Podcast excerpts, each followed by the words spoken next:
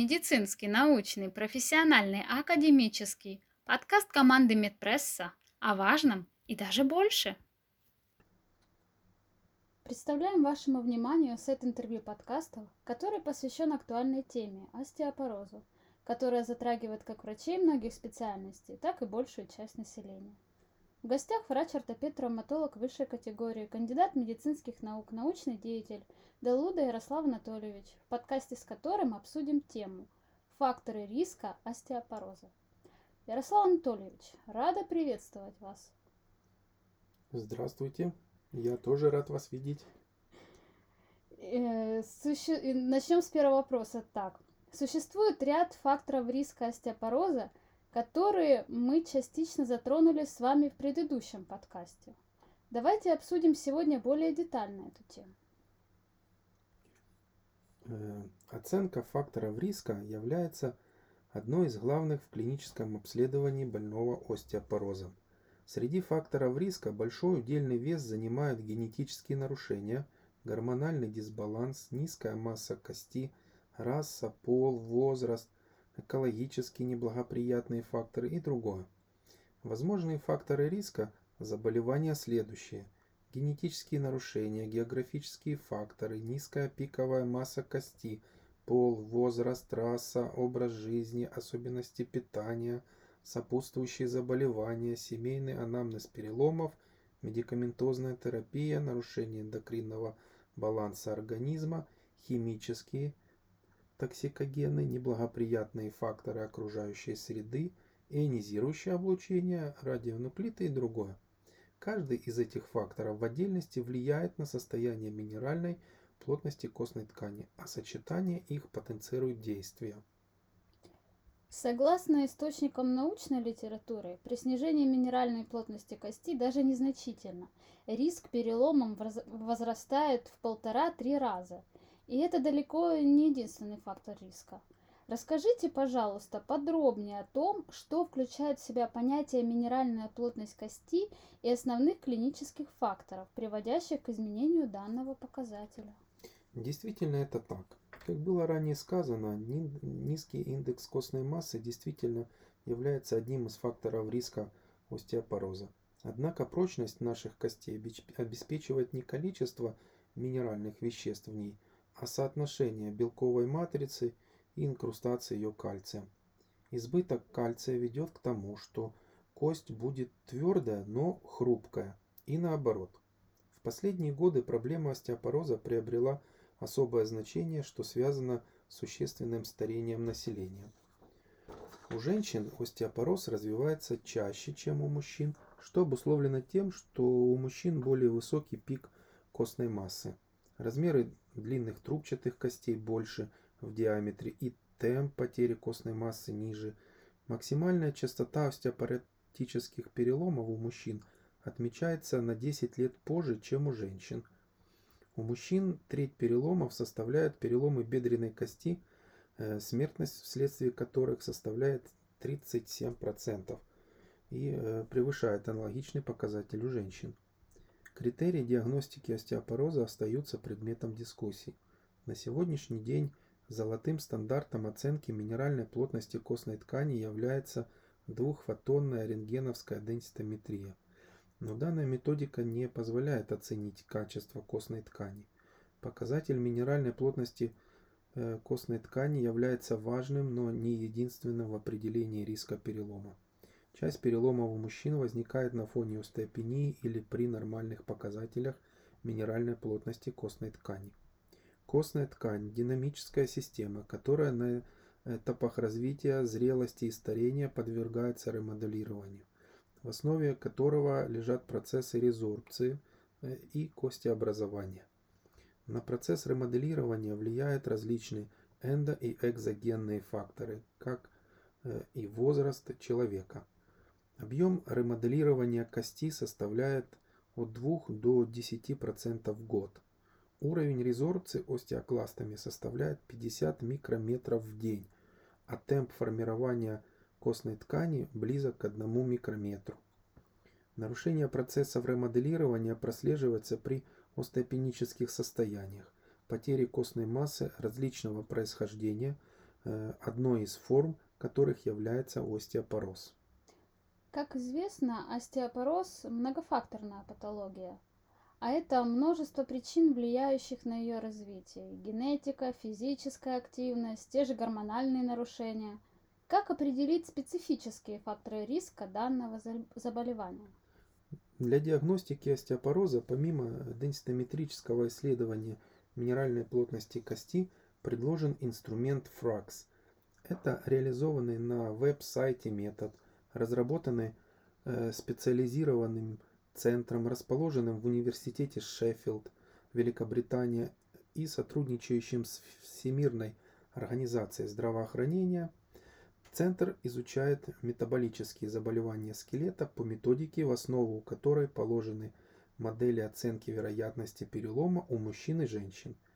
Эти модели э, созданные на основе на основании исследований в популяционных когортах в Европе, Северной Америке, Азии и Австралии, были тщательно проверены э, в дополнительных популяционных когортах с объемом данных более 1 миллиона пациентов в год.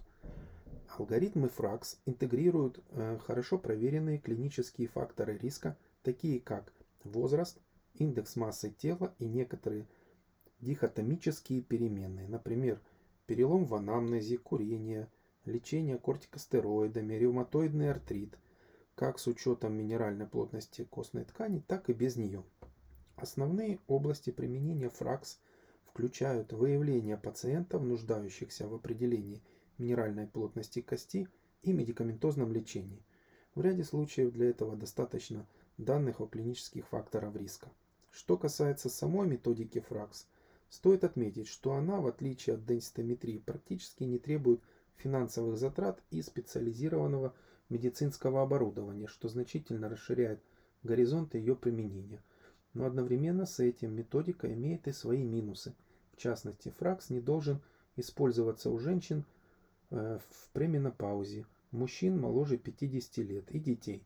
В настоящее время не установлена погрешность методики фракс – Фракс не может быть использован у пациентов, получающих антиостеопоротическое лечение. Работа над фракс продолжается и появление новых данных о многих клинических факторах риска позволит обогатить ее алгоритмы, что приведет только к увеличению надежности, точности и значимости прогностической оценки. Ярослав Анатольевич, конечно же, всем нам известно, что риск развития остеопороза и непосредственно переломов – наиболее высок в пожилом возрасте. При каких условиях вероятность развития этой патологии наиболее высока? В настоящее время четко доказано, что пик костной массы можно рассматривать как э, предиктор развития остеопороза и переломов, ассоциированных с остеопорозом. Формирование пика костной массы наступает у людей в возрасте от 20 до 30 лет. Низкая пиковая масса и особенности потери костной ткани также могут определить развитие остеопороза на предыдущих этапах жизни. В настоящее время известно немного о факторах риска, которые влияют на формирование пика костной массы. К таким факторам относятся пол, расу, генетические факторы, особенности физической активности и диету в период пубертатного роста. Влияние генетических факторов – на этот показатель было продемонстрировано при изучении монозигодных близнецов, у которых отмечалась высокая конкордантность костной плотности по сравнению с дизигодными близнецами. Молодые женщины и мужчины, у которых родители в анамнезе имели переломы, также характеризовались уменьшением пика костной массы по сравнению со своими родителями. Хотя имеются различные точки зрения о влиянии диеты – богатой и бедной кальцием на формирование пика костной массы, но все-таки большинство исследователей высокие показатели минеральной плотности костной ткани связывают с богатой кальциевым диетой. Содержание фторида в питьевой воде также можно рассматривать как положительный фактор редукции уровня переломов и формирования высокого пика костной массы. Готовясь к теме сегодняшнего интервью, э, хотела бы акцентировать внимание на таких понятиях, как модифицируемые и немодифицируемые факторы риска остеопороза. Расскажите, пожалуйста, вкратце об этих понятиях. Факторы э, риска развития остеопороза делятся на управляемые, модифицируемые, то есть которые мы можем изменить и тем самым снизить риск остеопороза и переломов в будущем, и неуправляемые, немодифицируемые, на которые мы не можем повлиять. Модифицируемые факторы риска – э, это системный прием препаратов, глюкокортикоидов более трех месяцев, курение – недостаточное потребление кальция, дефицит витамина D, злоупотребление алкоголем, низкая физическая активность, длительная иммобилизация. А немодифицируемые факторы риска – это возраст 65 лет, старше 65 лет, женский пол, белая европеидная раса, предшествующие переломы, низкая минеральная плотность кости, склонность к падениям, наследственность, гипогонадизм, эм, нарушение функции почек, индекс массы тела менее 20 кг на метр квадратный или вес менее 57 кг. Ярослав Анатольевич, общеизвестный факт, что недостаточное потребление кальция с пищей и низкий уровень витамина D представляют потенциальную опасность для костной ткани. Как вы прокомментируете данный факт, опираясь на статистику собственной практики? Просто соглашусь с данным утверждением. Витамин D3 является транспортной системой организма, которая помогает кальцию из кишечника попадать в кровь. Кальция в еде всегда достаточно. Очень трудно вызвать недостаточное потребление кальция с пищей. А вот количество усвоенного, усвоенного кальция – может значительно отличаться при дефиците витамина D.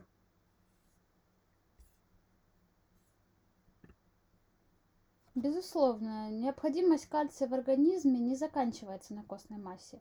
Какие основные биологические функции кальция в организме человека? И какая взаимосвязь с витамином D, D3?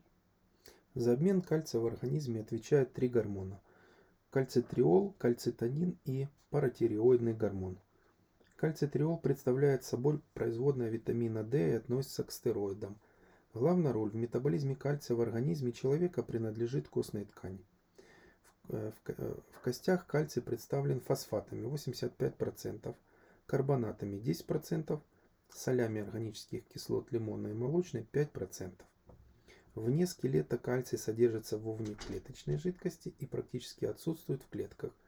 В состав плотного матрикса кости наряду с коллагеном входит фосфат кальция, кристаллическое минеральное соединение, близко к гидроксилапатиту. Часть ионов кальция замещена ионами магния, незначительная часть ионов OH ионами фтора, которые повышают прочность кости. Минеральные компоненты костной ткани находятся в состоянии химического равновесия с ионами кальция и фосфора сыворотки крови. Ионы кальция важны для течения многих процессов нервно-мышечного возбуждения, мышечного сокращения, свертывания крови, проницаемости клеточных мембран, активности многих ферментов и перекисного окисления липидов. Обмен кальция в организме не нарушается, если содержание свободного кальция находится в пределах нормы. Концентрация свободного кальция в сыворотке э, снижается при Э, гипопаратиреозе, резистентности к паратиреоидному гормону, авитаминозе витамина D3, почечной недостаточности, выраженной гипомагниемии, гипермагниемии, остром панкреатите, некрозе скелетных мышц, распаде опухолей, многократном переливании цитратной крови. Всемирной организацией здравоохранения был предложен ФРАКС-алгоритм, позволяющий рассчитать десятилетнюю вероятность развития переломов для мужчин и женщин. Расскажите подробнее про этот алгоритм и чем он отличается, например, от Q-Fracture. Ценность алгоритма ФРАКС заключается в том, что для определения риска перелома можно использовать данные костной денситометрии или провести оценку риска без этого показателя. С позиции доказательной медицины алгоритм ФРАКС эффективен в определении риска остеопоротических переломов и может широко применяться в клинической практике для принятия решений о начале терапии, что обусловлено, а, особенно актуально при отсутствии костных денситометров. Другим э, алгоритмом для определения абсолютного риска переломов является Q-fracture, который отличается от FRAX возможностью рассчитать риск переломов от 1 года до 10 лет. Он включает расширенный спектр вопросов, касающихся наличия у пациента не только соматической патологии, но и других факторов, в частности склонности к падениям. Недавние исследования показывают, что практически нет никакой пользы от приема высоких доз витамина D в целях профилактики. Тем не менее, существует такое понятие, как монотерапия кальциферолом. Назначаете ли вы такую терапию своим пациентам? Профилактика системного остеопороза, в частности постменопаузального, его формы предусматривает продолжительное использование препаратов кальция и витамина D. Основным витамином, регулирующим обмен кальция в организме и активно влияющим на состояние костной ткани, является витамин D. Последний принимает непосредственное участие в транспорте ионов кальция и неорганического фосфора через клеточные барьеры – в процессе их всасывания в кишечнике, реабсорбции в почечных канальцах и мобилизации из костной ткани, а также влияет на функциональное состояние щитовидных, паращитовидных, половых желез, обеспечивая кальцификацию костной ткани с правильным формированием скелета. Он необходим для предупреждения остеомаляции при отсутствии солнечного света, но еще более важен для профилактики остеопороза и вторичного гиперпаратиреоза. Следует отметить, что наряду с положительным влиянием на состояние костной ткани витамин D играет важную роль в предупреждении возникновения некоторых онкологических заболеваний, прогрессирования остеопороза, системного склероза, артериальной гипертензии и другое. К лекарственным средствам на основе витамина D, применяющимся для фармпрофилактики и фармакотерапии остеопороза, относят его активный метаболит – кальцитриол и альфа-кальцидол. Оба препарата обладают одинаковым спектром фармакологических свойств и механизмом действия, однако отличаются фармакокинетическими параметрами и некоторыми особенностями терапевтического действия. Для профилактики нарушений дефицита витамина D3 имеет э, э, значение показатели активных метаболитов витамина D3 в крови, а не э, количество кальциферола. Так, превращение кальциферола в его активные метаболиты происходит в печени и затем в почках, а при их болезнях эти процессы могут быть заблокированы, и при наличии высоких показателей кальциферола в крови его активные метаболиты могут быть на нуле. Таком случае лучше проводить коррекцию этих нарушений в сочетании с приемом активных метаболитов витамина D3. В литературе зачастую приводятся данные по вторичному остеопорозу, который составляет менее 5% всех случаев, случаев остеопороза у женщин и порядка 20% случаев у мужчин. Ярослав Анатольевич, расскажите подробнее, в чем основное отличие первичной патологии от вторичной и как это отражается на факторах риска. Различают два вида системного остеопороза – первичный и вторичный. К первичному остеопорозу относят ювелильный, идиопатический, половой зрелости, э, постменопаузальный. Первый тип – возраст-зависимый или синильный остеопороз. Второй тип – возникающий после 70 лет. О первичном говорят в тех случаях, когда неизвестны явные причины его развития. Вторичный остеопороз возникает при заболеваниях других органов и систем организма, желудочно-кишечного тракта и другие. Провоцирующими факторами являются развитие опухоли, гиперпаратиреоидизм, ранняя авариоктомия, гипогонадизм у мужчин, длительная иммобилизация, влияние лекарственных препаратов, глюкокортикоидов, тироксина, гепарина, антиконвулсантов, барбитуратов и других, а также токсических веществ, например, алюминия, фтора или радионуклидов, таких как стронций или цезий. И все же, действительно ли, что одним из главных факторов риска остеопороза является принадлежность к женскому полу? К сожалению, это так. У женщин стремительное падение костной массы наступает в период менопаузы, но после 60 лет скорость потери костной массы становится идентичной потере костной массы у мужчин. У мужчин и женщин наблюдается значительное снижение общего количества костной массы по мере приближения к 80 годам, что приводит к заметному дефициту механических характеристик костной ткани. Ярослав Анатольевич, э, в одном из широко цитируемых исследований 2009 года, проведенном с участием людей старше 90 лет, отмечалось возникновение переломов при падении в 86 случаях. Какие сопутствующие заболевания могут быть причиной таких высоких показателей? Достигая такого почтенного возраста, пациент, как правило, не имеет серьезных соматических заболеваний. Однако дефицит остеомодулирующих гормонов достигает критического уровня, независимо от пола пациента, что приводит к значительной потере качества костной ткани и увеличиваются риски перелома при падении. А, допустим, метаанализ эпидемиологических данных показывает, что переломы чаще встречаются у пожилых людей с деменцией, например. Как вы прокомментируете этот факт с точки зрения своей практики? Э, как мы уже обсуждали ранее, деменция является одним из факторов риска развития остеопороза. Это связано с э, концентрацией нескольких дополнительных факторов риска у одного пациента. Малоподвижный образ жизни, нарушение приема пищи и лекарственных препаратов и так далее. Ярослав Анатольевич, многие пожилые пациенты имеют сопутствующую патологию и получают разнообразную консервативную терапию. Такие препараты, как диуретики, седативные, глюкокортикоиды, ингибиторы протонной помпы, оказывают влияние на гомеостаз кальция. Как лечащему врачу и пациенту определить приоритеты терапии и на что стоит заострить внимание?